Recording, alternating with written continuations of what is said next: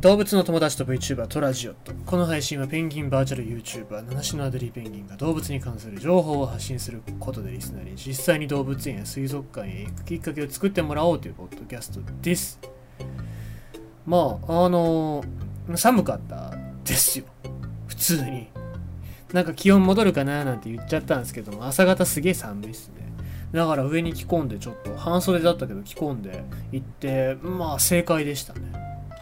まあ、だったんでよかったんですけどもね、えー、皆様の地域はどうだったでしょうか？で9月に入りますともうそろそろ野球がシーズンが終わるなっていう感じしますけども、えー、我がホークスはマジックといってまあ何回か後勝てば優勝だよっていうそういうのが点灯しましてですね、えー、優勝できるかどうかっていうところに来ておりますけども。まあちょっとなんかねきな臭いですね。なんかこう圧倒的な強さっていう感じではないんで、うん、なんかこう難しいなっていう感じでございまして、まあ、逆に言うともう今年優勝はなくなったなっていうチームは続々と出てきまして、えー、まあ、そういうところで野球ファンの人たちっていうのはため息だったりこう歓声だったりっていうのがはっきりしてくる頃かななんて思いますけどまあ今日はそんなプロ野球の中で起きたニュースを読んでいきたいと思います。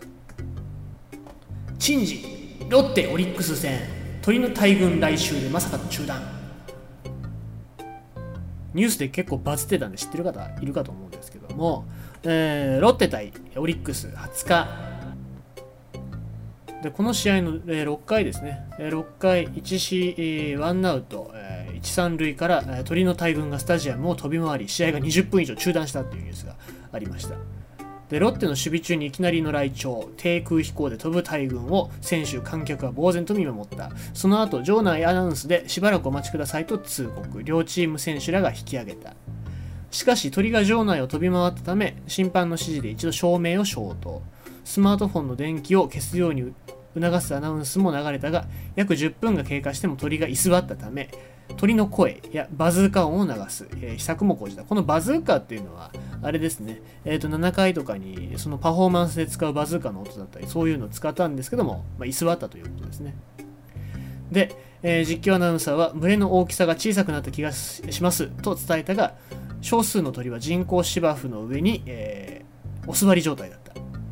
でここで、えー、出てきましたね、えーしびれを切らしたロッテ一筋16年の角中選手がバットを持ってグラウンドに登場。鳥の群れに突進し鳥を威嚇するパフォーマンスで、えー、退却を促すとこれには鳥もおののいたのか飛び立ちその後場外へ。約21分間の中断に終止符を打った。鳥の来襲による中断は2017年8月30日の楽天西武戦以来約5年ぶり。過去には1958年巨人対太陽。えー、71年の広島対中日、76年の南海対太平洋、があり、えー、日本、野球史上5度目の珍事だったということですね。で、まあ、この鳥居さんが一ゃなんかまずいのかっていう話なんですけど、まずいんですよね。えーと、まあ、プレーに支障が出るというか、そのまま居座ったまんまプレーしてるとボールが当たる可能性がありますので、えー、でも昔なんですけども、これはメジャーリーグですね。メジャーリーグでのランディ・ジョンソンっていう、まあ、ものすごい腕も足も長い、えー、ピッチャーがいたんですけども、その人がまあ思いっきり投げた球がたまたま、えー、そのキャッチャーとピッチャーの間に入って飛んできた鳩にぶつかってんで鳩が、えー、即死したニュースがあるんですけども。まああの僕映像まあよく見る映像なんですけどもなんか鳩には申し訳ないですけどもすげえなんかね羽が飛び散ってわ綺麗だなと思いましたけどね。まあでも鳩が死んじゃって。でその後問題でねこれあの動物愛護団体がねランディ・ジョンソン選手を訴えたんですね。鳥を殺したっつって。でまあ確か鳥が来ることは予見できなかったということで、まあ、その裁判は、えー、愛護団体負けたんだと思うんですけども、えー、まあでもそういうことあったらかわいそうだからっていうことでなるべく、えー、動物が入った時は中断するっていうわけでございますね。じゃああのこの鳥何なのかっていうお話で、えー、続報が今日出てましたね。でこのニュースに関してフラッシュですね。雑誌のフラッシュが、えー、日本野鳥の会に、えー、話を聞いたところ、えー、この鳥は赤襟ヒレアシシギシギの仲間ですね、まあ、千鳥の、えー、目なんですけども体長約19センチで千鳥目ヒレアシシギ科の、えー、水鳥です。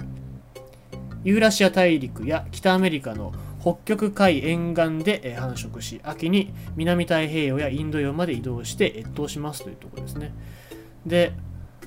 足指の付け根にヒレがあって足指の縁もヒレ状に広がっています。繁殖地では、えー、昆虫や雲甲殻類などを食べて海上でも小さな甲殻類などを食べています。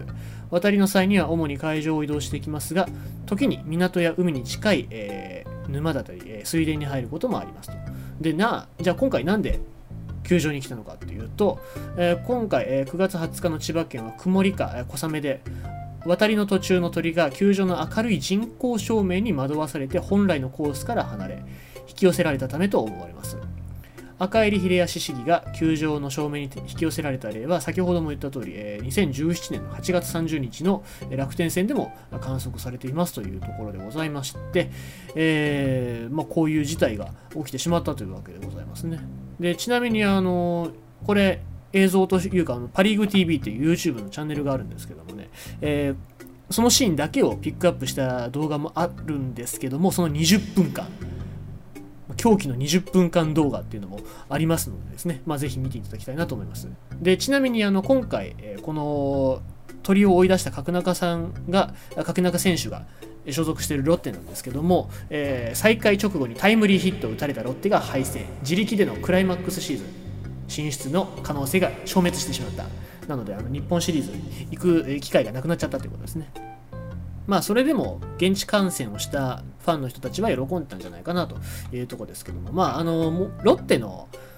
マスコットキャラクターっていうのがカモメなんでですね、そういうあの鳥に対して、えー、なんか鳥を追い出してしまったっていう